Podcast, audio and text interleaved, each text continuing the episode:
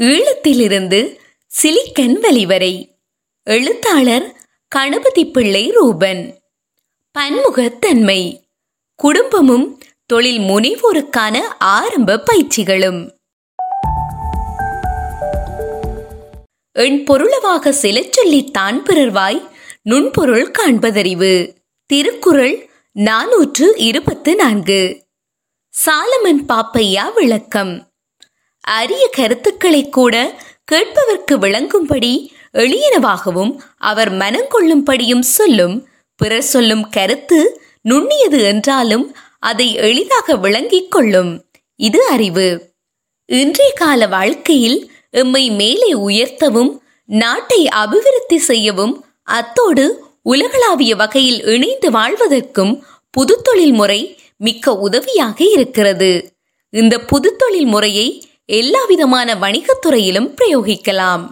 உதாரணமாக கடற்தொழில் விவசாயம் வர்த்தகம் மருத்துவம் என்று எந்த தொழில்களை பற்றி ஆராய்ந்தாலும் அவற்றை உருவாக்குவது தொடக்கம் பின்பு வளமாக்கி அவற்றை உலகளாவிய ரீதியில் வாடிக்கையாளர்களை கைப்பற்றி வெற்றி பெறலாம். எனது குடும்பத்தவரிடமும் என் மூதாதையரின் செயலிலும் கற்றுக்கொண்ட பன்முகத்தன்மை எனது தொழில் முயற்சிகளுக்கு எவ்வாறு கை கொடுத்தன என்பது பற்றி பகிர நினைக்கிறேன். இது வாசகர்களுக்கும் ஒரு உந்துதலாக இருக்கக்கூடும். பூர்வீகம். நான் பிறந்து வளர்ந்த இடம் யாழ்ப்பாணத்தின் வடமராட்சியில் புலவர்கள் ஒலிபாடிய கிராமமான புலோலி. அங்கு வாழ்ந்தவர்கள் மற்றைய தமிழ் மக்கள் போலவே சிறந்த வளம் கொண்ட மக்கள் ஆவர். இலங்கையின் வடக்கு பகுதியானது வருடத்தின் சில நாட்களில் மழை வீழ்ச்சி கிடைக்கப்பெறும் நிலம் என்றாலும் மக்கள் அந்த நிலத்தை சாதுரியமாக பயன்படுத்தி பல தொழில்களை செய்து வந்தார்கள். அப்படியான ஒரு குடும்பத்தில் தான் நான் பிறந்தேன். எனது தாயின் தந்தையார் தென்னிலங்கைக்கு சென்று வியாபாரம் செய்து தனது குடும்பத்தை பேணினார். என் அப்பாவின் தந்தையார் புலோலியில் ஒரு கடை வைத்து பிழைத்து வந்தார். பின்பு அந்த கடையை என் தகப்பனார் எடுத்து நடத்தினார். என் முதலாவது தொழில் அனுபவம் அமெரிக்காவில் கலிபோர்னியா மாகாணத்தில் ராக்வெல் என்ற நிறுவனத்தில் தொடங்கியது. அந்த நிறுவனத்தில் பல தசாப்தங்களாக விண்வெளி மின்னணுவியல் மற்றும் தொலைத்தொடர்பு சம்பந்தமான வேலைகளில் அனுபவம் உள்ளவர்கள் பலர் வேலை செய்து வந்தார்கள். அவர்கள் என்னிலும் அதிக வயது கூடியவர்களாகவும் அனுபவம் வாய்ந்தவர்களாகவும் இருந்தாலும் எனது சிறிய வயதில் ஈழத்தில் பெரியவர்களிடம் கற்றுக்கொண்ட பல விடயங்கள் அவர்களுடன் இணைந்து பணியாற்ற உதவியாக இருந்தது. அவற்றில் சில பெரியோருக்கு மரியாதை கொடுப்பது மற்றவர்கள் கதைக்கும் போது ஆர்வமாக கேட்பது வித்தியாசமான கருத்துக்களுக்கு மதிப்பு கொடுப்பது என்பவையாகும். இடைக்காலம். எனது தகப்பனார் தனது பிரதான தொழிலாக பலசரக்கு கடையை வைத்திருந்தாலும் அத்தோடு மாத்திரம் அவரது நடவடிக்கைகள் சுருங்கிவிடவில்லை. அவர் கடைக்காரர் என்பதையும் தாண்டி இன்னும் பல பரிமாணங்களை கொண்டவராக இருந்தார். எமது கிராம உபதபால் அதிபராகவும் சமாதான நீதவானாகவும் விவசாயியாகவும் எமது பிராந்தியத்தில் மிகவும் பிரசித்தி பெற்ற பலிபுரா ஆழ்வார் கோவிலின் தர்மகர்த்தாவாகவும் அவர் இருந்தார். எனக்கு பத்து பதினொரு வயது இருக்கும் போது நான் என் அப்பாவுடன் அவரது துவிச்சக்கர வண்டியில் அனைத்து இடங்களுக்கும் போவேன். அப்போது பார்த்து கேட்டு அறிந்த பல விடயங்கள் இப்போதும் என் வாழ்வில் என் தொழில்களில் மிகவும் பயனுள்ளதாக இருக்கின்றன. அதில் முக்கியமான ஒன்று அவர் பல்லிபுர ஆழ்வார் தர்மகர்த்தாவாக இருந்தபோது பன்முகத்தன்மையான குழு உறுப்பினர்களை ஒன்று சேர்த்து அவர்களது அபிலாசைகளுக்கு மரியாதை கொடுத்து கோவிலையும் அதனை சுற்றிய இடங்களையும் அபிவிருத்தி செய்த விடயத்தை சொல்லலாம். அந்த உறுப்பினர்கள் வேறு வேறு கிராமங்களிலிருந்து பல விதமான அனுபவம் உள்ளவர்களாகவும் வித்தியாசமான தொழில் செய்பவர்களாகவும் இருந்தார்கள். ஆனால் அவர்கள் எல்லோரும் ஒன்று சேர்ந்து கோவிலின் ராஜகோபுரத்தை கட்டி எழுப்பியது மிகப்பெரிய சாதனையே. எனது முதலாவது நிறுவனம் தொடங்கும் போது பல தொழிலாளர்களை பணிக்கு எடுக்க வேண்டி இருந்தது மொத்தமாக சுமார் நூற்றி ஐம்பதுக்கும் மேலான தொழிலாளர்களை நாங்கள் பணிக்கமர்த்தினோம். அதில் பிரதான குழுவாக சிலரை தேர்ந்தெடுக்கும் பணி என் தலையில் விழுந்தது. நான் ஈழத்தில் என் தந்தையிடம் கற்ற சில பாடங்களை வைத்து அந்த குழுவை தேர்ந்தெடுத்தேன். அந்த குழு அங்கத்தவர்கள் ஐக்கிய அமெரிக்கா இந்தியா தாய்வான் சோமாலியா சீனா ஜெர்மனி லெபனான் வியட்நாம் இஸ்ரேல் என்று பல நாட்டையும் சேர்ந்தவர்கள். அவர்கள் நாட்டால் மட்டுமல்ல மொழியாலும் கலாச்சாரத்தாலும் நடத்தையாலும் தமக்கிடையே பல வேறுபாடுகளை கொண்டிருந்தனர்.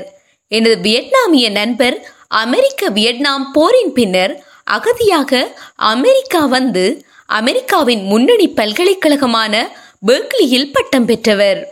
இன்னொரு நண்பரோ லெபனானின் உள்நாட்டு போரின் போது அமெரிக்கா வந்தவர். இவர்களின் இருவரினது அனுபவங்களும் வித்தியாசமானதோடு அவர்களது வேறுபட்ட பின்னணி காரணமாக அவர்களின் சிந்தனை செயல்முறைகளும் வேறானவையாக இருந்தன.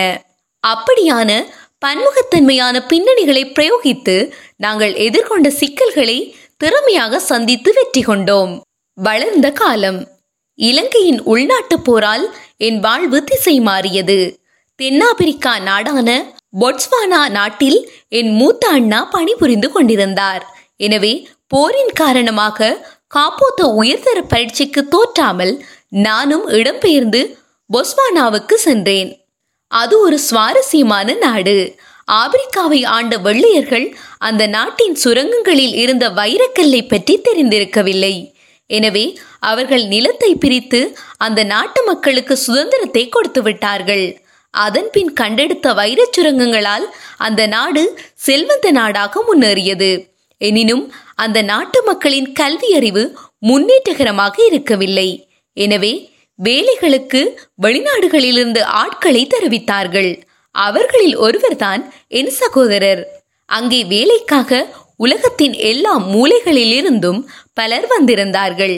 அங்கு அவர்கள் எல்லோரும் ஒன்று சேர்ந்து கடமை உணர்வுடன் வேலை செய்து வந்ததை என்னால் அவதானிக்க முடிந்தது. இப்படி பன்முகமான பின்னணியில் பிறந்து வேறுபாடான பொருளாதார நிலையில் வளர்ந்தவர்களுடன் சேர்ந்து வாழ்ந்தமை எனக்கு ஒரு படிப்பினையாக இருந்தது. அமெரிக்காவில் நிறுவனங்களை நடத்தும் போது என் நிறுவனத்தில் பன்முகமான நபர்களை சந்தித்து அவர்களுடன் இணைந்து வேலை செய்ய வேண்டி இருந்தது அந்த நேரங்களில் எனது ஆபிரிக்க அனுபவம் மிக்க உதவியாக இருந்தது. உதாரணமாக எனது முதலாவது நிறுவனத்தில் வேலை செய்தவர்கள் மேலே நான் கூறியது போல பல நாடுகளிலிருந்து சிலிக்கன் வெளிக்கு இடம்பெயர்ந்து வந்தவர்கள். அவர்கள் பலரையும் வேலைக்கு எடுத்து அவர்களின் அனுபவங்களையும் உபயோகித்து சிக்கல்களை வெற்றிகரமாக எதிர்நோக்கினோம். அதில் எனது வியட்நாம் நண்பர் அமெரிக்காவுக்கு அகதியாக ஆயிரத்து தொள்ளாயிரத்து எழுபதுகளில் சின்ன வயதில் வந்தவர் என்பதால் அவர் ஆங்கிலத்தில் தொடர்பாட சிரமப்பட்டாலும் அவரது ஆக்கப்பூர்வமான அறிவுரைகளும் அதை அவர் எடுத்துச் சொல்லும் விதங்களும் பல கடினமான நேரங்களில் உதவியாக இருந்தன. அதேபோல் லெபனான் தொழிலாளியும் அகதியாக வந்து அவரது தகப்பனார் அமெரிக்காவில் கட்டட தொழிலாளராக வேலை செய்து தனது பிள்ளைகளை பல்கலைக்கழகம் அனுப்பி படிப்பித்தவர். இப்படியானவர்களின் கடின வேலைத்தன்மைக்கு நிகரானது எதுவும் இல்லை. கற்றவை. நான் எனது வாழ்க்கை பயணத்தை எனது குடும்பத்தில் தொடங்கி பின் வாழ்வின் ஒவ்வொரு காலத்திலும் நான் சந்தித்த மக்களிடம் கற்றுக்கொண்ட பன்முகத்தன்மையை வைத்து உருவாக்கினேன். சிறிய வயதிலிருந்தே வயதானவர்களிடம் கற்றுக்கொள்வது. வித்தியாசமான வாழ்க்கை பின்னணியிலிருந்து வந்தவர்களின் அனுபவங்களிலிருந்து கற்றுக்கொள்வது.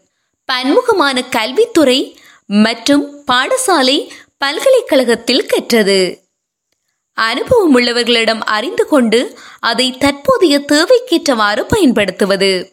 இளையவர்களுடன் இணைந்து புதிய நுணுக்கங்களை பழகுவது மற்றும் பயன்படுத்துவது. எனது அனுபவத்திலிருந்து ஓர் உயர்ந்த கட்டடத்திற்கு வலுவான அத்திவாரம் எவ்வளவு முக்கியமானதோ அதே போல பன்முகத்தன்மையானது சிக்கலான மற்றும் நிலையான வடிவமைப்புகள் செய்வதற்கு முக்கியம்.